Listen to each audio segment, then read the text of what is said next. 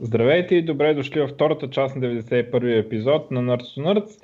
А, тук ще поговорим с Иво за а, Ethereum, Smart Contracts, ICOs или ECOS или не знам там как се чете.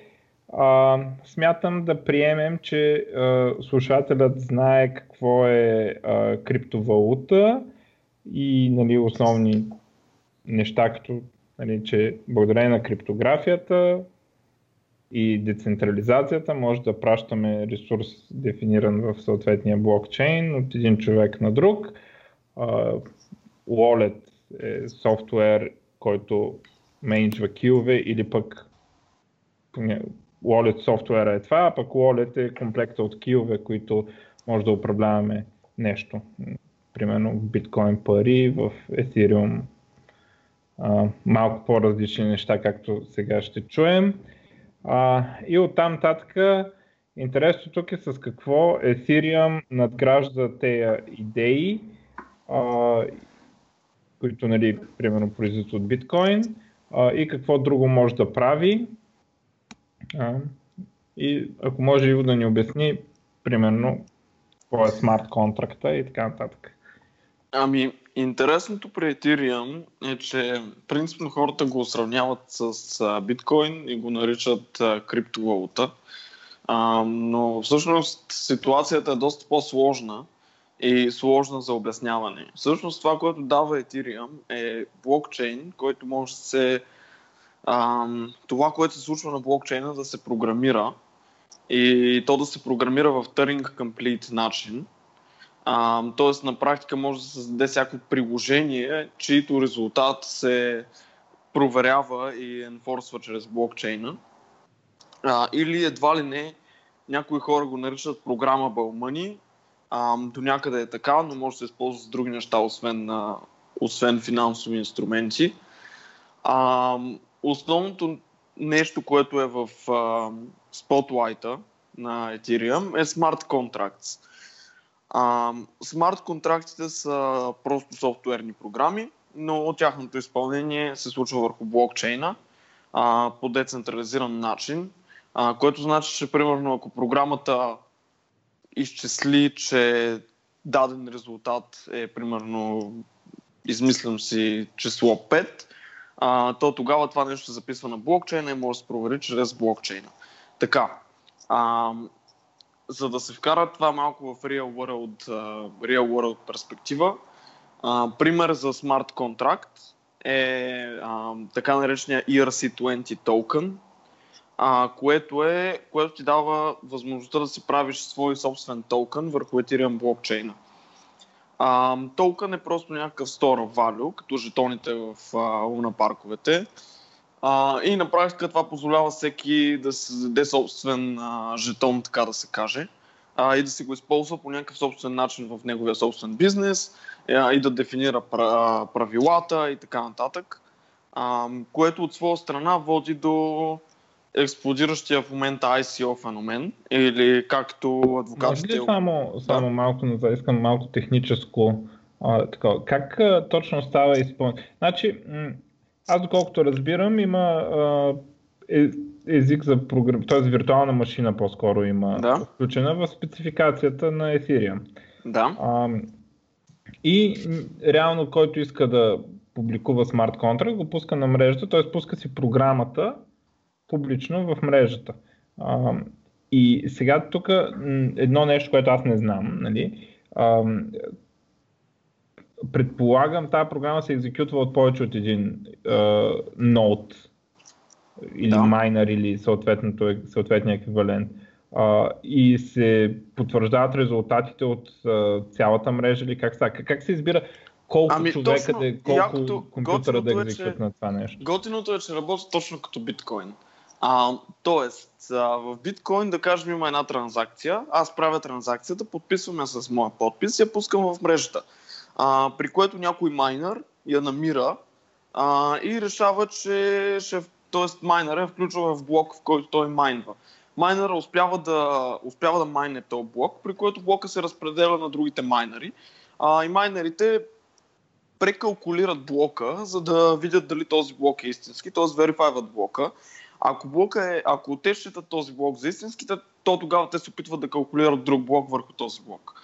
А, и така нататък. А, абсолютно същото е при Ethereum, само че а, вместо транзакциите да са просто изпрати от този адрес до този, те са всъщност изпълнение на програми.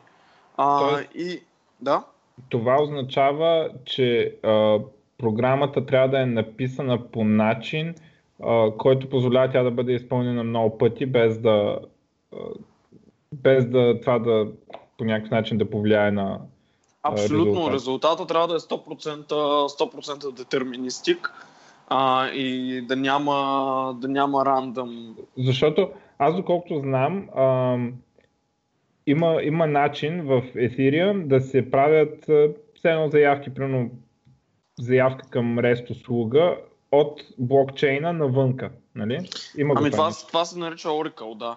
А... А, и, и това нещо, значи когато се пишат такива неща, трябва да се има предвид, че тая услуга не трябва да прави сайд ефект, нали, който все едно да, да върне други резултати. Това, се, трябва... това, се нарича, това се нарича Oracle и а, го гледай по следния начин. Един майнер изпълнява, един майнер се опитва да генерира блок. Следователно, а, ти за този блок си поискал да направиш транзакция, която включва извикване на еди коя си функция, която ще промени стейта.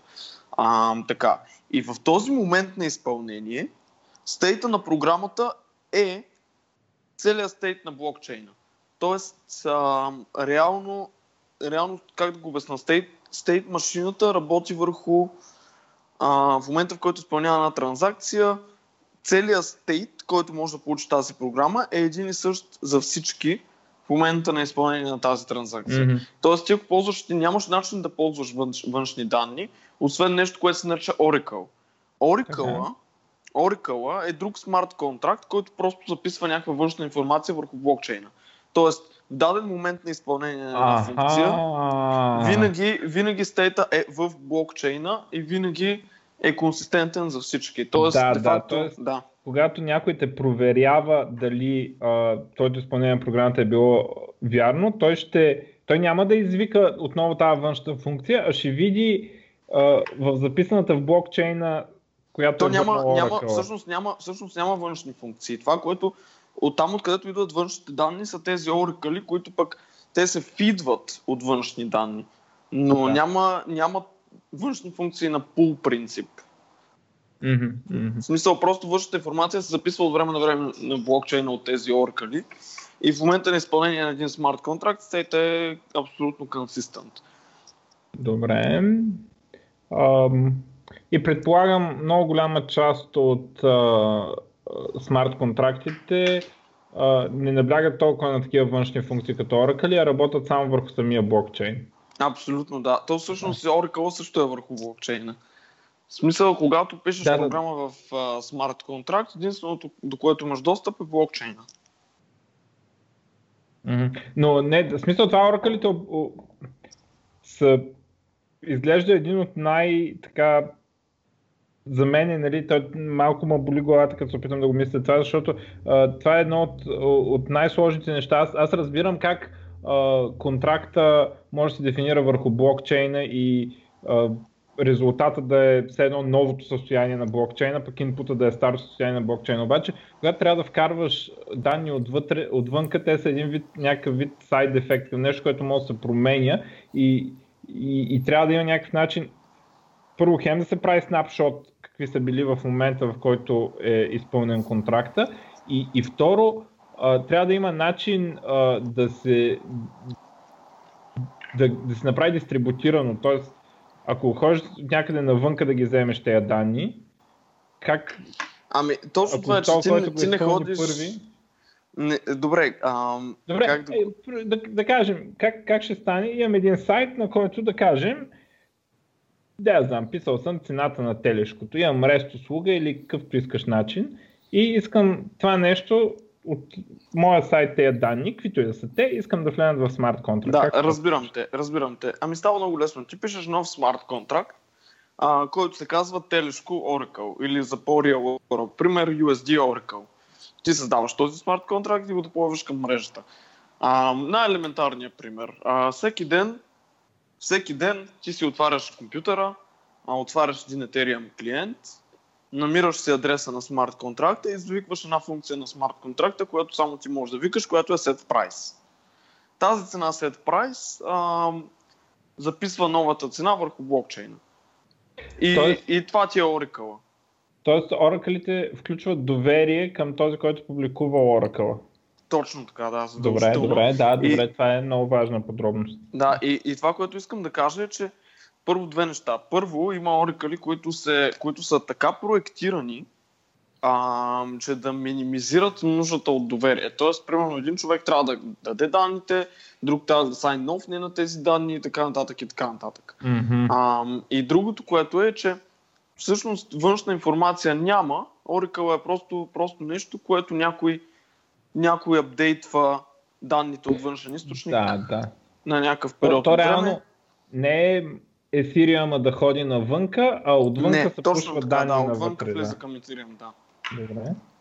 Така че във всеки един момент, примерно блок, блок 4000, а моята транзакция се процесира в блок 4000, всички, а, всички останали, освен този, който ми е майнал транзакцията, а, трябва да прекалкулират блока, т.е. да ми изпълнят а, транзакцията, т.е. изпълняване на функция, примерно да ми го изпълнят наново, да верифицират, че стейта е консистент с другия а, и така нататък и така нататък, при което точно като при биткоин получаваме един блок confirmation, два блок confirmation и така нататък и така нататък. Да. Аз е блокчейн аз имам, аз имам само един въпрос. Какви са най-честите програми, които се пишат и за какъв ти програми по-скоро е предвидено това нещо? Това е много добър въпрос. Най-често срещаната програма е токена. токена е, както казах от Деве, просто всеки, всеки може да се направи собствен токен. А, и има стандарт ERC20, който стандарта дефинира следното. Ти, за да, за да може твой смарт контракт да се счита за токен, той трябва да има функция трансфер, а, трябва да има събитие трансфер, трябва да има фу, няколко други функции. А, тоест стандартните неща, които, които дефинират а, концептуално какво представлява един токен. А, и на практика токен контракта е един хашмап от а, balance of, т.е. всеки адрес колко токена има, една функция трансфер а, и общо взето е това. В смисъл съвсем елементарен store of value. Така, но тук следва следващото интересно нещо. Ако искаш, аз мисля, че тук е подходящо да обясниш и а, за вашия проект какво е. Те токени, а, аз да обясня за стари хора, а, това е като едно време в а, гаражите с електронни игри, където ти даха жетони. Те жетоните не са точно пари, обаче реално имат валю, защото с тях мога да играеш игра. И сега смисъла на тези токени, аз доколкото разбираме, сега едно като да си дефинираш вътрешна валута, както например бяха жетоните в електронните игри, които хората могат да ги обменят, обаче ти накрая може да ги размениш за някаква услуга, като например да играеш една игра на Мустафата. И въпросът е сега как от тези токени, които как могат да се използват, за да правят нещо друго. И мисля, че тук е момента да ни обясниш за вашата вашия проект с рекламите? Ами, точно, точно това, което обясни представлява токените, много добро обяснение. А, и а, защо токените са big deal, нека започна от там. А, защото това е малко така, има две причини. А, първата е спекулативната, а, защото има толкова много хора, които са видяли растежа на криптовалутите че във всеки един момент, в който се появи нова криптовалута или нов криптотокен, те наливат пари в това. А, тоест, чисто спекулативна стоеност и заради това случва ICO бума в момента. И втората, втората причина, второто нещо е а, всъщност а, идеалистичната стоеност на токените и на токенизейшна. факта, че ти можеш да си направиш собствен токен за своя собствен бизнес а, ти дава много, как да го обясня, много финансова свобода. А, от една гледна точка можеш да заобиколиш някакви регулации. От друга гледна точка можеш да резнеш пари, а, като, като продаваш токена предварително, още преди той да е в циркулация в твоя бизнес, т.е. ICO.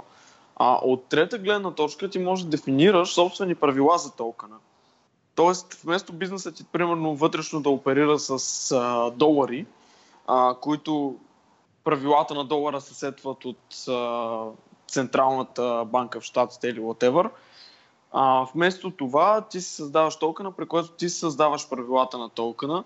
Тоест, примерно, ти можеш да си направиш собствена инфлация, в зависимост от това а, как работи твоя бизнес и дали това мейква сен за теб.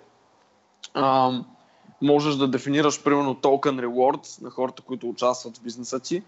А, тоест, примерно, ако, ако бизнеса е, да кажем, някакъв пазар и аз и ти си размениме 10 токена, за да купя нещо от теб, то аз мога да получа примерно reward от 0,01 токен за това, че съм trustworthy mm. продавач, примерно.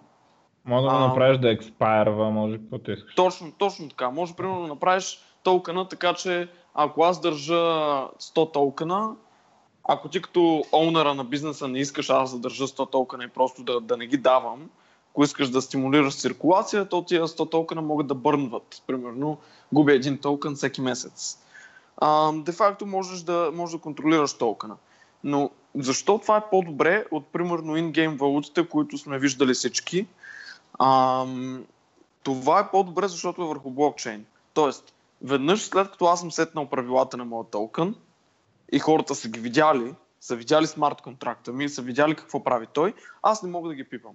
Тоест аз не мога, ако, ако не съм го сетнал в оригиналните правила на токена, аз не мога е така да реша утре издавам 10 милиона нови токена на себе си.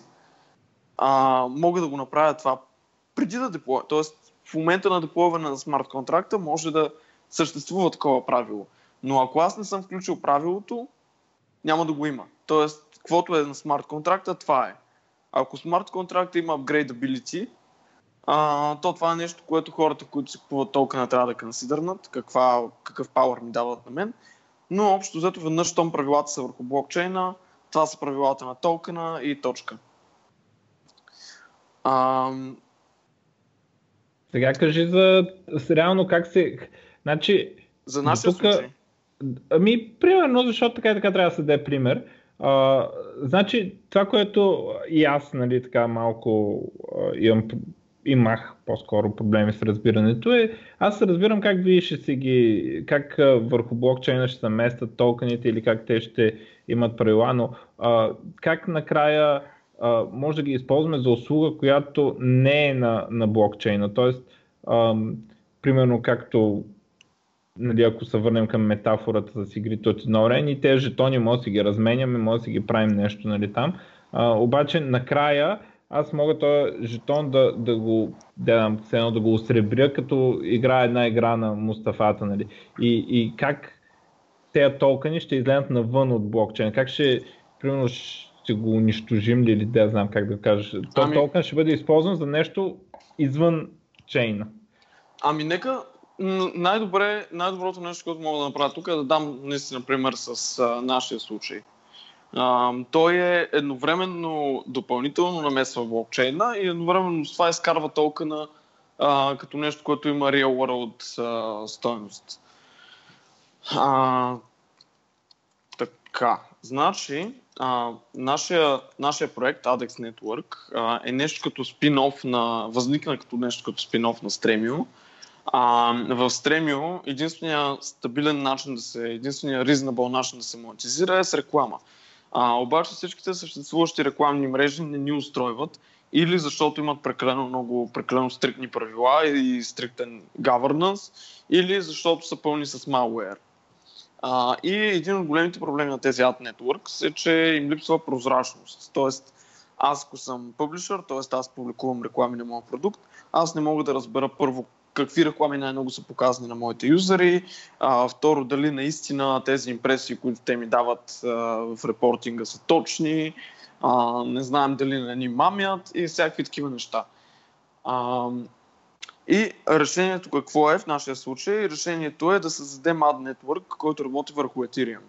А, начинът в който работи това, а, има онлайн портали, които а, си говорят с Ethereum блокчейна един за адвертайзери, т.е. хора, които искат да рекламират някакви работи, и един за публишери, т.е. хора, които искат да монетизират техния продукт. А, и, примерно, аз съм адвертайзер, пускам една реклама в ADEX, а, след това публишера ръчно акцептва а, бида за, за рекламното пространство в продукта. А, тоест бида е примерно за 1000 клика, а, публишера акцептва бида, а, при което а, броя на reward, паричен reward под формата на ADEX токени, който се дава от адвертайзера, се заключва от смарт контракта на, на ADEX Network. То всичко това се случва върху Ethereum блокчейна посредством смарт контракт, който е на ADEX Network. А, тези токени, които адвертайзера дава, примерно той дава 500 ADEX токена за това рекламно пространство за 1000 клика, а, се заключват от ADEX Network, при което когато публишера докаже, че наистина е изпълнил а, 1000 клика и адвертайзера също потвърди, че този публишер да наистина е изпълнил 1000 клика, то тогава ADEX токените се освобождават и се дават на публишера и отиват а, в баланса на публишера. И това е пример за това как токените могат да бъдат използвани за real world бизнес. Както казах, има смарт контракт, който фасилитейтва взаимоотношенията между публишер и адвертайзер и те си разменят ADEX, ADEX токена като а, разменна единица в, в тази мрежа. Тоест тук Oracle, реално връзката с а, реалния свят е това, че адвертайзер ще потвърди, че рекламата е пусната. Ами то в случая няма Oracle. Oracle е нещо, което вкарва външни данни. А, ага. Докато в случая, в случая нямаме точно вкарване на външни данни, защото Oracle изисква да имаш доверие на Oracle. В случая имаме а, адвертайзера казва, публишера казва, аз наистина изпълних а, това действие и адвертайзера казва, да, той наистина изпълни това действие. И смарт контракта служи като посредник между тези две страни. Mm-hmm. А, тоест, а, уверява се, че не се лъжат един друг. А, и смарт контракта фасилитейтва плащането от един на другия, като държи ADEX токените в а. Тоест ги държи докато се докаже, че действието е, свър... е свършено. Ако не се докаже, че действието е свършено, връща ADEX токените при адвертайзера.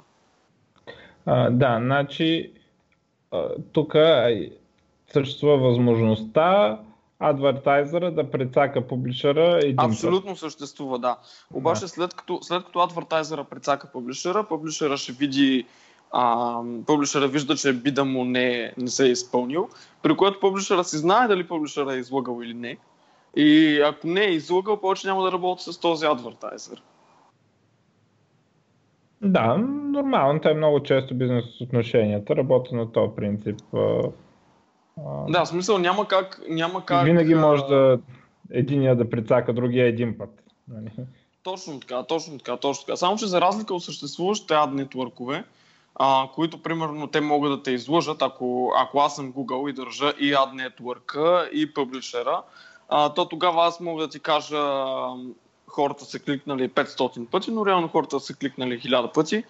А, ти няма как да го провериш със сигурност. Това, което ти казва Google е това, което а, това, информацията, до която имаш достъп. Докато в нашия случай, а, понеже всичко се записва върху блокчейн, а, отношенията са транспарант. Добре. а, я обясни а, едно от по-интересни неща а, е, че Ethereum, който аз доколкото разбирам, не съм много сигурен дали на Ethereum се казва газ, но а, един вид изпълнението на смарт контракти се плаща с Ethereum. Тоест, това, което е еквивалента все едно на, на биткоин парите в а, Ethereum Network е Ether, но той, те за това му казва, че е повече от пари, че не е точно пари, въпреки че за мен се е баш точно като пари, но с допълнителна функция. А, но въпросът е, че явно така се плаща за екзекюшена на кода. Може да ами, обясниш за това нещо?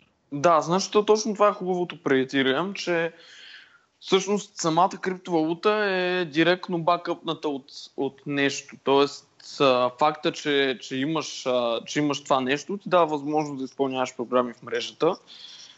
което веднага баква самия криптоасет с някаква стоеност. Но на практика как функционират нещата? На ниско ниво смарт контракта се компилира към, към Virtual Machine код, т.е. EVM, Ethereum Virtual Machine и всяка инструкция, а, примерно Jump, всяка инструкция си има някаква цена в газ. Примерно Jump струва 10 газ. И а, самия смарт контракт, ти преди да изпълниш някаква функция, локалният ти ноут ще види какъв е стейта на блокчейна и как минава екзекюшн на функцията и ще прекалкулира колко газ, а, колко газ трябва за да се изпълни това нещо. А, този газ също има газ прайс а, и газ по газ прайс а, ти дава колко етера ще похарчиш за тази транзакция. Когато ти пускаш е... транз... Да? А, газ и етер не са едно и също. Все едно с етер се купува газ. Ами, и цената а, на газ да, прямо етер да. са мини. Точно така. Може би на база на това колко е натварен чейна и така нататък. Точно така, да, то е пазарен принцип. Тоест, ти можеш да пуснеш транзакция с много нисък газ прайс. Обаче дали някой майнер ще я процесира, най-вероятно не. А, може да пуснеш а, транзакция с супер висок хай, а, газ прайс, при което е, транзакцията ти ще мине веднага. А, и това сме го виждали примерно при ICO-та а, хората пускат а, абсурдно висок газ прайс, дават примерно 2-3 хиляди долара за транзакция, за да може транзакцията им, ако примерно инвестират 2 милиона в едно ICO, транзакцията им да мине първа, за да могат да влязат. Когато пуснеш примерно Даже, даже с по-низки газ прайс може да се види това. Когато пуснеш една транзакция, която има газ прайс примерно три пъти по-висок от от market average, транзакцията ти ще мине в рамките на секунди, буквално. А, докато ако пуснеш а, gas price average, то тогава транзакцията може да отнеме една минута. Ако пуснеш нисък gas price или има някакво голямо ICO, транзакцията ти може да има, може да мине много бавно. А, но общо взето пак е вид пазарна економика, а самия газ е самия газ е фиксиран, т.е. в зависимост от колко код ще се изпълни и какви точно и вием инструкции, което е предвидимо, защото предвидимо е, защото стейта на блокчейн е консистентен, а, се определя колко газ се похарчи. И след това по газ прайса, това е вече се изчислява колко в етери. Добре. А, ако може да поговорим за... Ам, сега разбрахме, че ам, има виртуална машина, а, но смарт контрактите не се пише на виртуална машина, също както примерно при Java и .NET а, никой не пише байт кода, а използваме езици, с които ги компилираме до този байт код. Там може да кажеш какви са опциите и, и така. Ами най-разпространената опция е Solidity, а, което е statically typed език. А, прилича доста на... Не знам как да го сравня. Много хора казват JavaScript с типове. И това е до някъде точно, но не напълно. А, може да се каже, че до някаква степен прилича и на, и на Go, а, на Java, да кажем, много малко, защото е класическо ООП. А, но а, има и няколко други опции. Примерно има един език, забравих как се казва, който прилича много на Python, а, но се компилира към EVM. И другия език прилича на Lisp, а, обаче се компилира към EVM. Но до момента няма големи примери на смарт контракти, които са написани на нещо освен Solidity. Mm-hmm. Аз го погледнах езика, той има а, интересни оператори и а, интересни а, концепции за security, като например а, функция, която може да трансферира токени, се маркираше като transferable, тран, transfer, какво беше? Не, а, не, не, не, не, значи а, принципно ERC20 токен функцията си е стандартна функция transfer, но може би се сещаш за payable. А, да, точно така. Да, има, има вграден modifier payable, който твърди, че дадената функция може да получава етери. А, да, в смисъл, че има такива маркери, които, а, както примерно в един а, по-класически език бихме нали, примерно private, public и такива неща, а, има такива модифайери на, на функциите, които са свързани с а, работа с чейна. А, и, и съответно сигурно биха блокирали някои операции към time, може би, ако не... Нещо такова. Да. Значи а, има уникалното при езика е, че има модифайери. Тоест, а, има го и в други езици, но това е интересното при Solidity, че, всяка, че имаш модифайери, включително както вградени, а, като например constant, payable, а, internal, така и имаш а, модифайери, които ти сам се дефинираш. А, примерно only owner е пример за такъв модифайер, който примерно ти си го дефинираш, само онъра на този смарт контракт може да изпълнява тази функция и си дефинираш след това всяка функция, че принадлежи към този модифайер.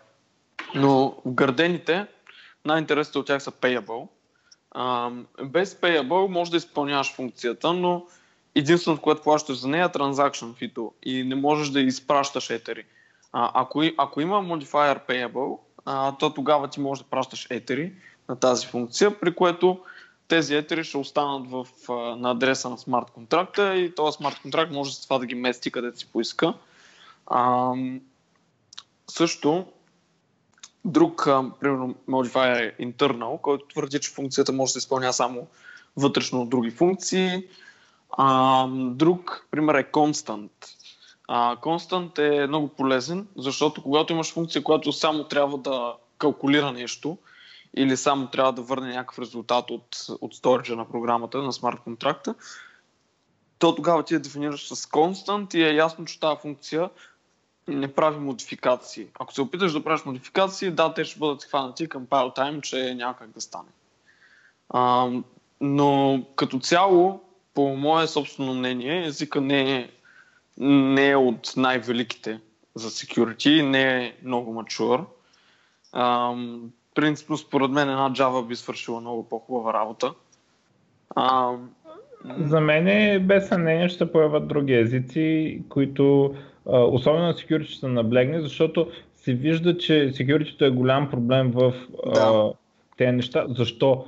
И много по-голям проблем, отколкото обикновено. Първо, защото всичко работи с пари, а второ, защото тук трябва да е вярно от първия път. Да, а, няма, няма upgradability, това е другото. Да, а, и т.е. ако имаш бък, той е там за винаги, както стана с DAO-то, дето го изпоркаха, както а, с този смарт контракт бъга, просто няма, а, няма управяне. В смисъл...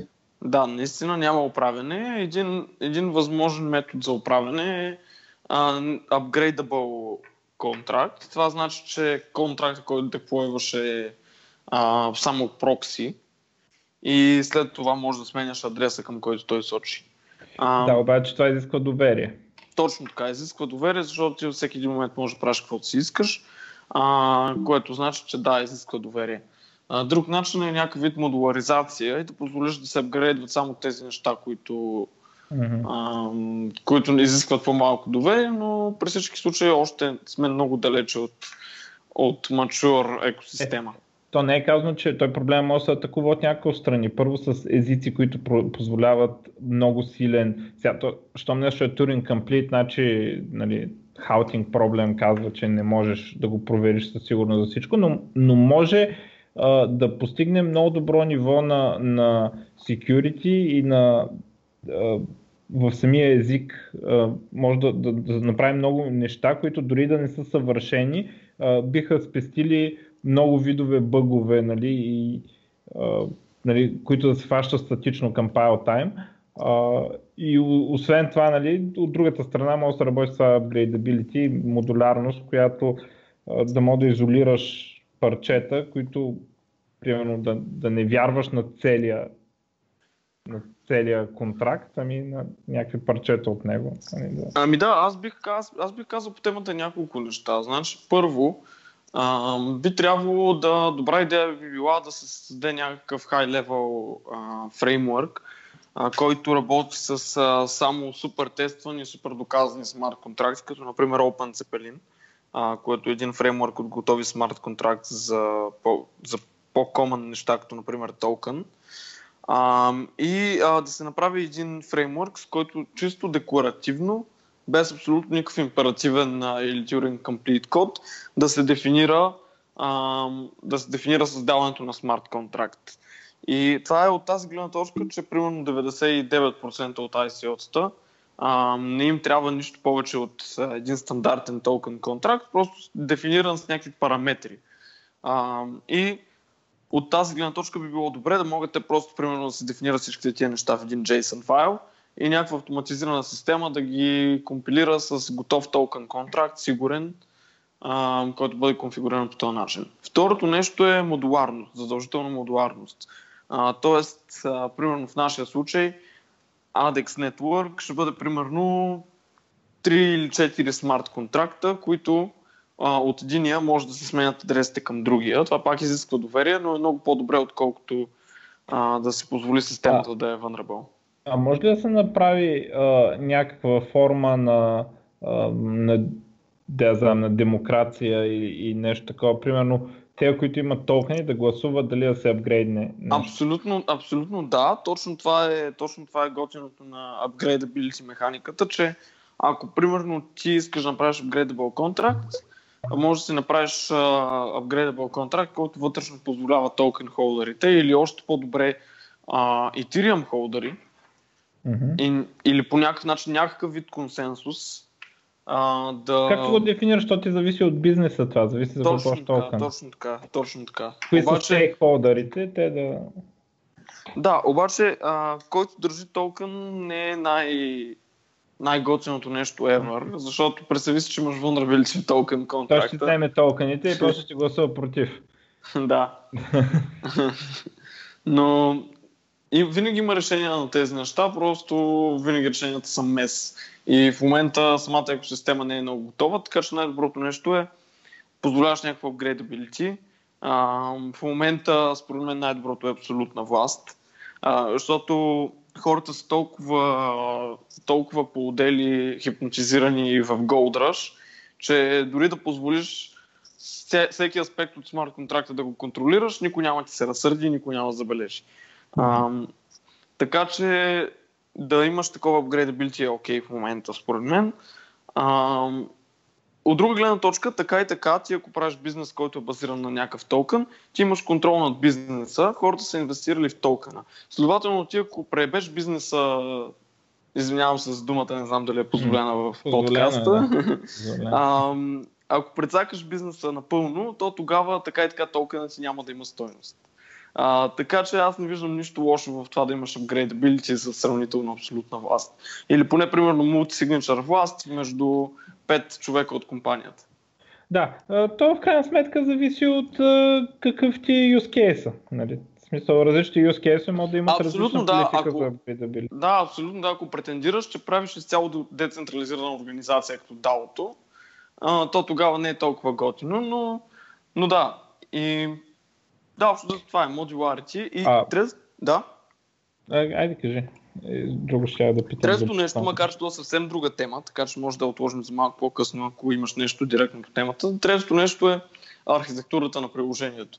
Но кажи каквото искаш да кажеш. Искам да питам, а, знаеш ли нещо, значи аз съм чел, ама не съм правил ресърч, смисъл в някакви коментари го видях, че биткоин също има смарт контракти, които обаче не са Turing Complete.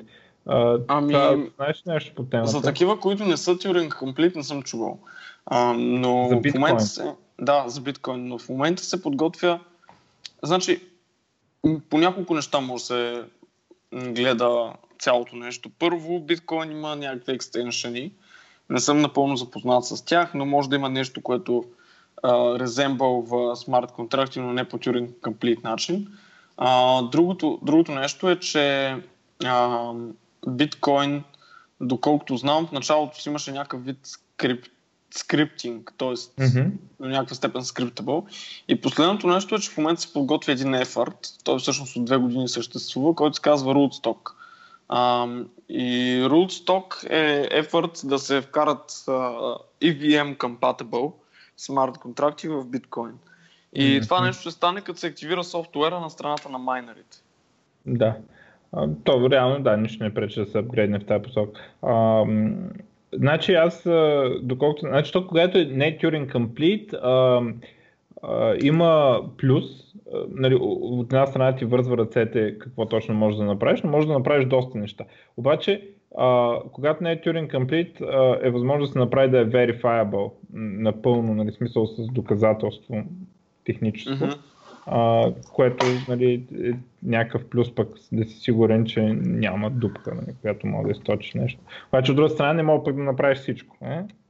Да, ами дълго време, дълго време си мислих, разсъждавах от гледната точка, че Ethereum е много по-добър а, заради неговата Turing, неговия Turing completeness, но всъщност истината е, че ам, как да го обясна, то е Hacker Paradise.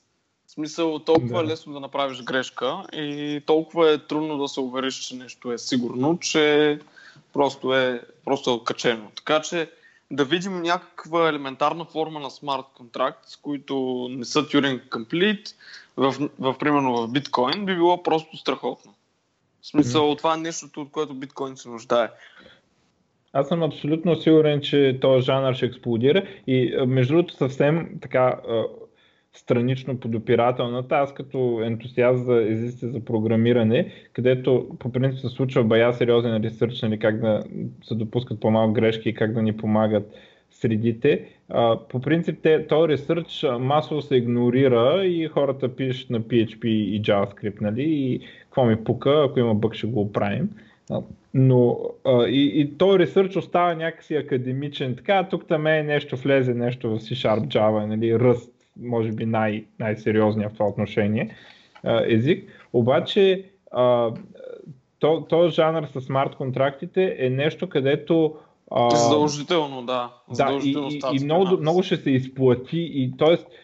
аз очаквам в смарт контрактите да, да почне, дали ще е върху солидите в следващата му версия или нещо такова, да почнат да се, да се налагат фичъри и да се правят езици и да се вкарват фичъри, които са много силно verifiable, много, uh, много, много сигурни, много пазещи от грешки към pile time, дори с цената на това да си пишат много описателно и да се декларират супер много неща и така нататък, за да може обаче бъга да се случи с минимално количество минимална вероятност. Нали, както казахме, ако е Turing Complete, винаги може да има бък, но... Ами да, съгласен съм. И друго нещо, което аз лично очаквам да видим, е примерно Haskell базиран на AVM език. А, обаче пък, т.е. който е изцяло функционален и един вид by extension изцяло декларативен. Обаче а, проблема на това нещо е, че тогава, как да го обясна, офлоудваме вероятността за бъг от топ слоя, т.е. application слоя, го офлоудваме в компилатор слоя, което е до голяма степен по-страшно. Трябва да се помисли и за това. Ами, да, не знам сега, смисъл там не, не съм много сигурен дали е. Но да, в смисъл винаги е трейд-оф. Смисъл, ако кажеш, че е Turing Complete, трябва да имаш някакъв трейд-оф там нататък.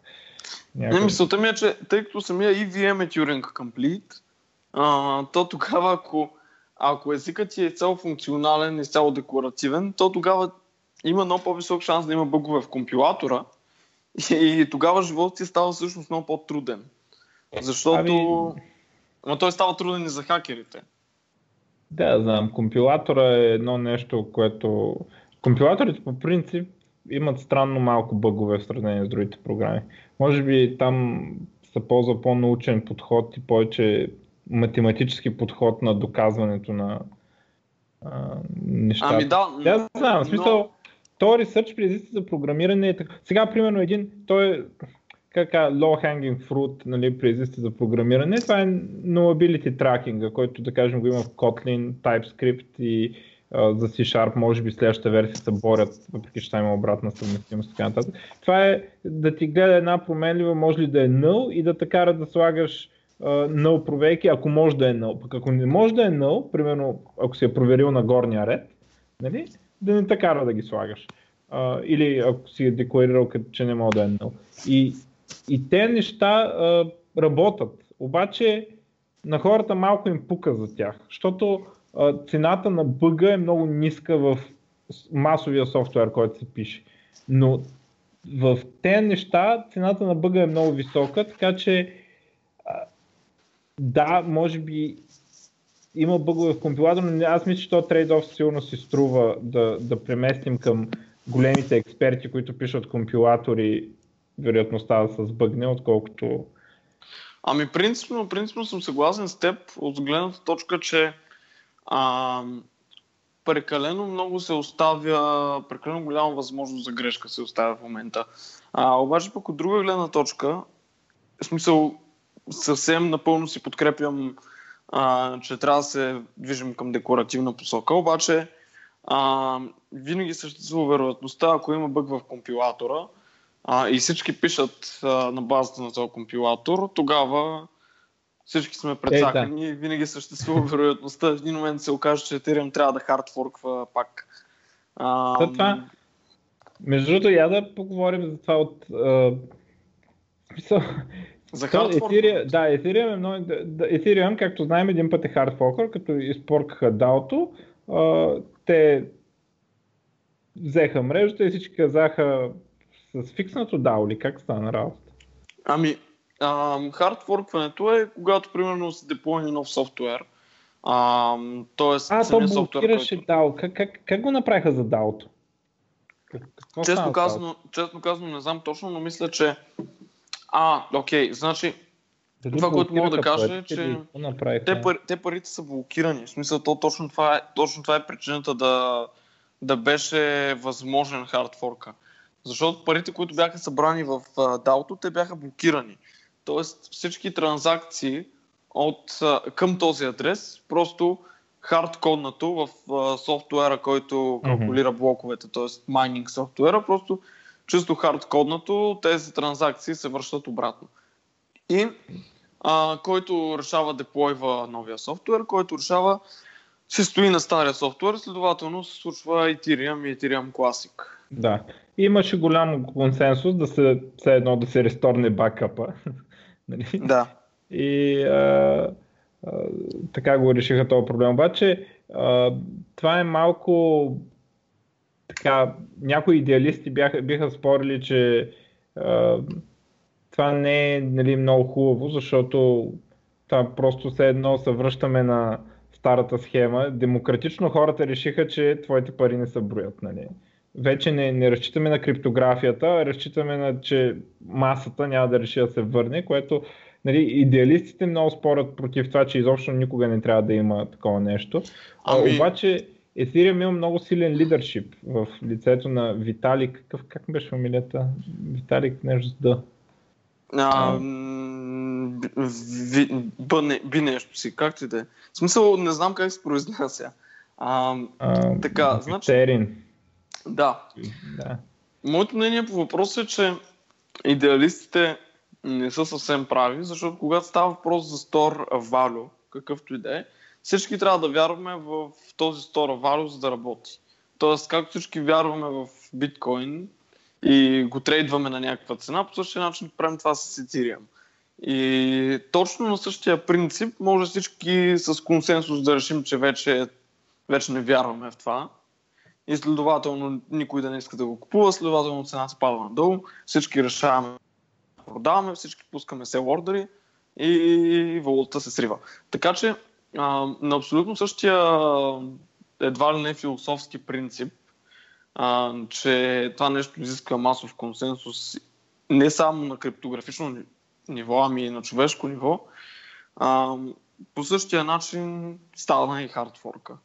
Е, да, обаче, примерно, ако дадеш за пример златото, а, не може а, да кажеш, че а, връщ, твоето злато не е валидно, пък на всички останали златото си продължава откъде си беше. Нали? Факт, с да. биткоин мога да направиш, но с злато не можеш. Нали, можеш или може да инвалидираш цялото злато, ако всички се съгласим, че никое злато не става, обаче не може да инвалидираш златото на пешо, което реално стана в този хардфорк.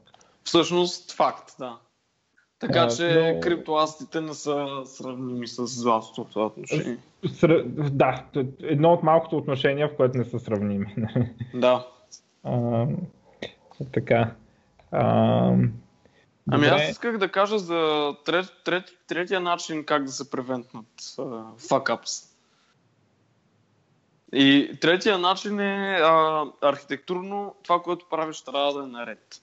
Това е много важна точка, защото по принцип, когато някой казва аз ще билдна еди какво си върху блокчейн, те почват да билдват цялото това нещо върху блокчейн, което е грешно. А, единствената причина да искаш да напишеш нещо върху Solidity е ако той изисква консенсус.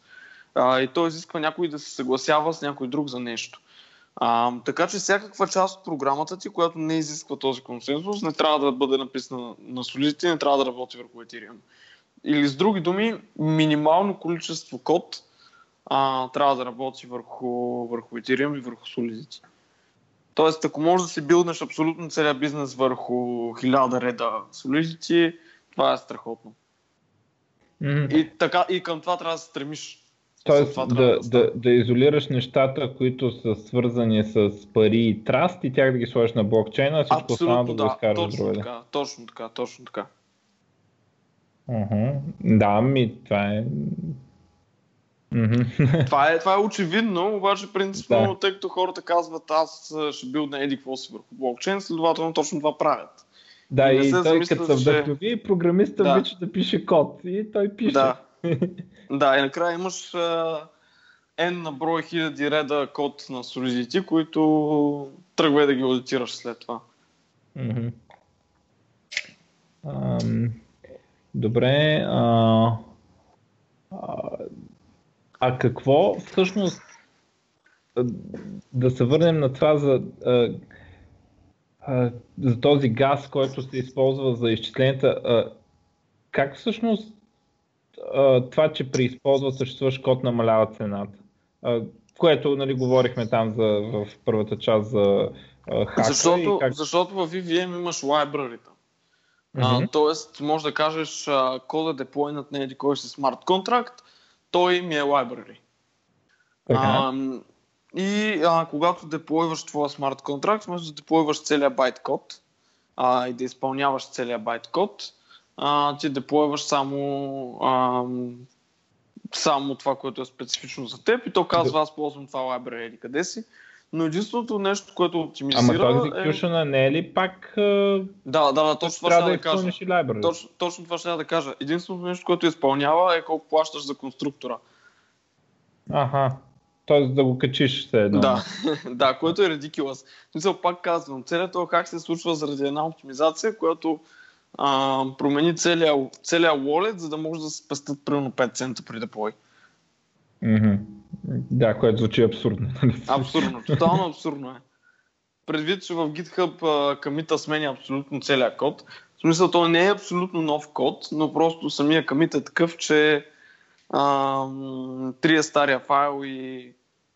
Да. А, добре. Ам... Ами не знам, аз така вече се поизчерпах от къде. Има ли нещо друго, което не сме говорили, искаш да кажеш? Или, или Алекс ами... нещо, ако има да пита? Не знам. Ами аз нямам въпроса. Но това е доста ами, интересна Единство... Единственото нещо, за което не сме говорили е ICO-тата, обаче аз а, мисля, да. че аз мисля, че бегло засегнах какво точно представляват.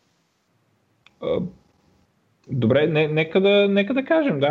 Uh, в смисъл ICO е съкратено от Initial Coin Offering и uh, е направено съкръщението да подобява Initial Public Offering uh, за акциите, нали, IPO, uh, което компаниите като се пускат акции. Uh, и нали, аз доколкото разбирам, идеята е да, си, да вкараш пари, да си купиш токени от някакъв бизнес. И ако искаш обясни нататък. Ами точно това е, да. В смисъл, създаваш бизнес, който се базира по някакъв начин на някакъв токен и препродаваш а, всичките токени, за да събереш капитал за бизнеса. А, но това, което се случва в момента е а, категоричен бум на ICO-тата, т.е. в момента е, в момента примерно сме up 2000 или 3000% а, спрямо колко пари са резнати през ICO-та, спрямо миналата година. Тоест, наистина е буквално експоненциална експоненциален growth, като първоначално първия кейс на ICO е през 2013, Mastercoin, а, след това през 2014 2014 ли е DAO или 2015? А, не вярвам да е 2014. А, DAO като направен, кога е направен, не кога го хакнаха. Ами, те го хакнаха по време на ICO-то, така че... А, чакай да видим The DAO Project. На Wikipedia пише 2006, токен сел 2016. А, окей, 2016. Значи, и да, и, и феномена с ICO-тата най-много се забави през 2016. А, беше доста силен преди DAO-то. Точно тогава имаше един вид... А, започваше да експлодира, но след това DAO-то малко укрути нещата. Еми, заради а, хака, нали? Да. След което биткоин цената до някъде укрути нещата. А, нещата се поукрутиха и сега имаме рекавари и примерно в началото на годината имаше по 10 ICO-та на месец, сега мисля, че следващия месец се очертават нещо на 200 ICO-та. Примерно. Мисля, общо взето растежа е супер експоненциален и много хора се задават въпроса дали това е балон. И моят мнение е, че да, категорично е балон. Няма Ама, спор. То... Значи, те неща с балоните, като казваме балон, трябва да имаме предвид, че може би текущата му цена е балон, но това не означава, че няма валю някъде отдолу. А, да, абсолютно. В смисъл, аз имат огромно валю.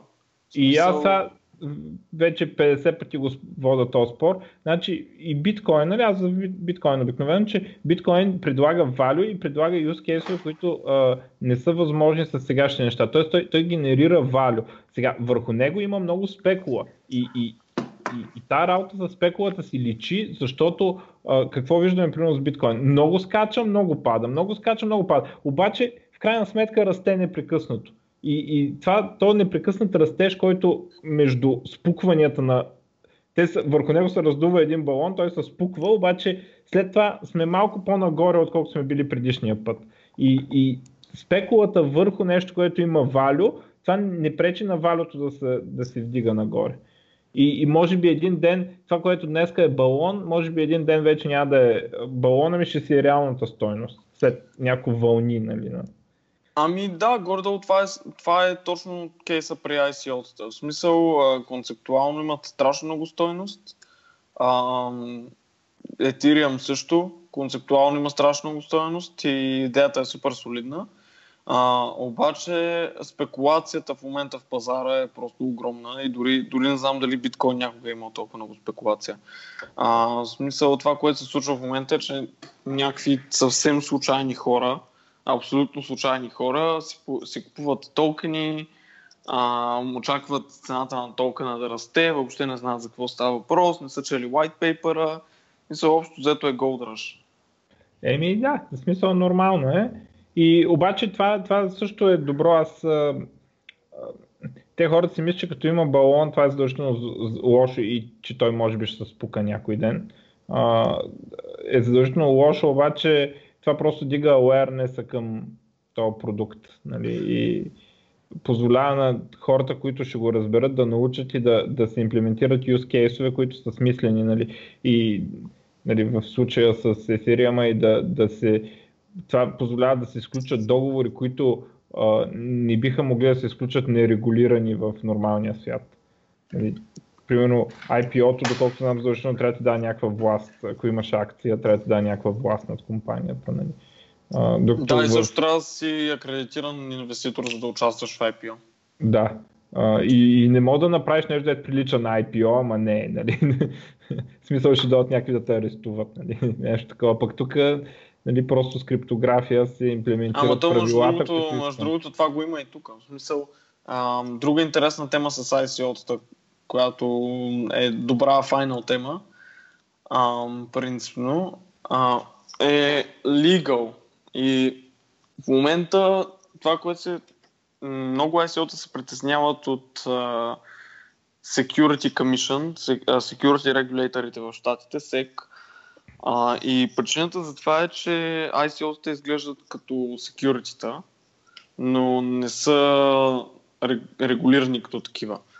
И следователно във всеки един момент теоретично е възможно всек да дойде при някой ICO и да каже какво подявалите правите а, и да им лепне глоба. И това сме го виждали да се случва с, а, мисля, че с Ripple.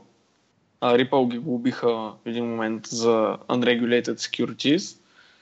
А, но да, в смисъл това е в момента огромна тема и се дискутира постоянно, хората се притесняват. А, и, и не само това, в смисъл другото нещо е данъците. Данъчната тема. Дали трябва едно ICO да плати данъци за парите, които е резнало, какви точно са тези пари и така нататък. Така че от регулаторна гледна точка винаги го има проблема.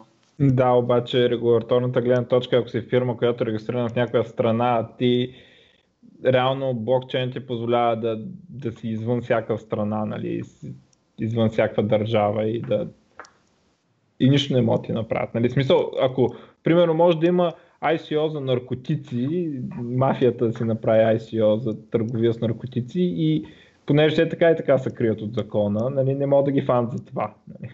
В смисъл, че отключва някакви неща, които а, държавата е забранила, да. А, за да, да, да могат да се направят и да използват а, схеми, които се от а, от борсите, от финансовите пазари, инструменти могат да се използват сега от неща, които по принцип е забранено да се използват. Което е use case. Смисъл, нещата, които държавата просто е обявила за престъпление и това, че че някой го обявил на престъпление, не означава, че то не генерира стойност за някой. В смисъл, това, че, да това, това, че наркотиците са обявени незаконни, не означава, че не могат да се изкарат пари от тях. Нали, даже напротив. Така е, но, но има и, а, и други бенефити. В смисъл не е задължително да, да бягаш от закона, за да ти трябва по-малко регулация. А, в много индустрии, много индустрии са толкова монополизирани, че примерно зависиш от регулациите на Facebook и на Google. А, защото трябва да позволяваш на Facebook и на Google да ти определят правилата смисъл, а, друго нещо. А, много индустрии работят по начин, който изисква много интермедиариз. блокчейна също позволява да заобиколиш това. И като цяло всякакви истински use cases, както и примера за токените, как можеш да си ги кастомайзнеш за твоя бизнес и така нататък, use cases са страшно много. И ако биткоин има примерно съвсем теоретично казвам 10 различни мощни use cases, Ethereum има примерно 20 пъти повече. Mm-hmm. Да. Ами добре, аз, аз между другото, нали, а, скоро си купих и Ethereum, а, малко, защото Coinbase забраня там. Чак, трябва да чакаш 40 дни, за да първо мога купиш малко, за там 300 долара или колко беше. И после трябва да чакаш 6 колко време, преди да мога да купиш за още повече пари. Между другото, трябва да, трябва да пробваш някой децентрализиран екшенж. Ако имаш вече... Ако дадеш съвет откъде се купуват. Знам, че имаш биткоини. А... Аз имам само един. Аз искам да вкарам още пари, аз искам си разменям биткоина, искам, искам да имам и етериум, разбираш. Аз нямам а, някакви чувства към биткоина, пък нали, не искам да влизам в спор биткоин срещу етериум, аз искам да имам от всичкото. Нали. Да, но ако, ако можеш, ако имаш гейтвей към биткоин, примерно от някъде, обаче нямаш гейтвей към другите, винаги можеш да разменяш биткоин за други криптовалути през децентрализирани екшенджи. BitShares е много интересен. Uh, Ether Delta пък е за, за Ethereum и за Ethereum токени. Но да, общо взето това, това мога да не имна в момента.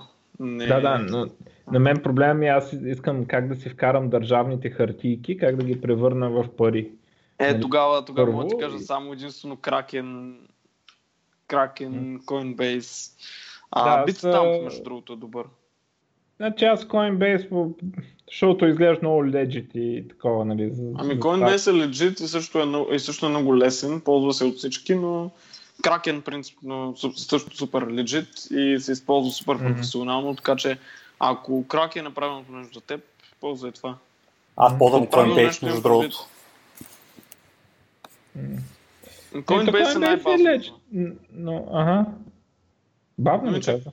Базовото, базовото а, нещо, но, но Kraken е най-професионалният екшенж. Mm. И Poloniex. А, аз по принцип не, не искам да търгувам или нещо. Аз искам просто да защото аз... Да, бе, мен... да, дори, дори да не търгуваш. В смисъл, пак Coinbase пада във всеки критичен момент, когато има някаква волатилити. Coinbase го няма. А... Ама аз мятам като събера някакви пари да, да ги изкарвам в такова смисъл. Мен биткоина не ми е в Exchange, мен ми е в моя си wallet. Да бе, да, ма ти отиваш в Kraken, купуваш си и след това го вадиш в wallet. Да, да, той с Coinbase може. Не става въпрос, че това, че ще падне Coinbase, време ми, нали? Не, не, въпросът е, че като падне Coinbase ти не можеш да си купиш биткоин, когато цената е, е ниска. Ага, да, да, да, да, да. Така че е добре да имаш, примерно, верифициран акаунт в Kraken или нещо такова и оттам нататък... направя и там. И откъде Друг... пасне, да. Другото нещо е ти казваш не търгувам и аз принципно съм на този принцип. Няма смисъл да се търгува, обаче добре, в нашия случай повече има смисъл, защото а, като, мениж, като менижираме голяма сума криптоасец, има логика, обаче а, въпросът е, че дори да не, да не искаш да стоиш от 8 часа пред компютъра да гледаш цени, а, винаги можеш да сетнеш примерно а, buy orders на ниски цени и sell orders на високи, ако искаш. Mm-hmm. Тоест, примерно сетваш а, buy order на биткоин на 1500 и това е просто нещо, което ако някой ден се случи някакъв мега гаф или нещо такова, ще се изпълнят buy ордерите. Да. Това с Ethereum обаче е много по-умна стратегия, защото биткоина вече смея да твърдя, че е достатъчно стабилен, в смисъл чисто технологично е достатъчно стабилен за да не крашва. Mm-hmm. А, но Ethereum, тъй като не е достатъчно технологично стабилен за да крашва, всеки един момент, примерно, днеска е парити, утре ако намерят а, бъг в а, гносис мултисигволета, то тогава няколко милиарда ще са триска, не, да. а не 300 и ще милиона. падне цената много. И да. Много, да. Така че винаги, винаги е добре да имаш акаунт такива exchange и да си сетнеш, примерно, buy ордери на, на ниски цени. Добре. Ми ако искате да приключваме, а, много интересен епизод, аз съм много доволен и така тази тема ми е близо до сърцето. Аз в а, криптовалутите а, много хора са там за нали, да направят пари за спекулата и така нататък. И, нали, аз политически причини нали, смятам, че трябва да се отървем от държавата и да ни контролира парите. И криптото е в момента може би най- така, близкото решение, което се вижда и до някаква ами, степен това, е, това, е супер, това е супер, защото Ethereum може да замести не само парите, ами и цялото, цялата държава. Така че... Да, смисъл, че може и да има някакви закони за пари върху Ethereum.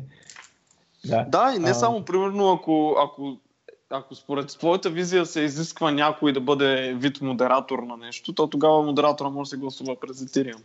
Mm, да. И, и то не е така, смисъл и, и може да има доброволни съюзи, които а, са регламентирани с конкретен договор, нали, а не просто в тази държава на власт и тея и затова. Точно така, да. Така. А, но страхотно такова и ефириама наистина там с иновация и надграждане на биткоина. Аз затова сега смятам така да вкарам хартийки в, да ги превърна в ефириум, нали? да имам и някакви така да, да поразпределя, но както казах, още, още трябва да чакам още 30 дена, за да, на Coinbase, за да, за да нали, те, те това го правят, за да, за да може, ако съм ги откраднал тези пари, до 40 дена ще пристигне оплакването и няма да ги набутам повече. Нали? Това е идеята, но сега трябва да чакам, нали, да, че съм надежден все едно. Mm-hmm. А, така. Еми добре, ако искате да приключваме. Да, ако има някакви други теми, казвайте. Добре, а, може да фърляш по едно око на коментарите, ако има някакви. Това ще пратя, нали, ако някой посне въпрос. И така. Ами, до чуване. Окей, okay. okay, до чуване.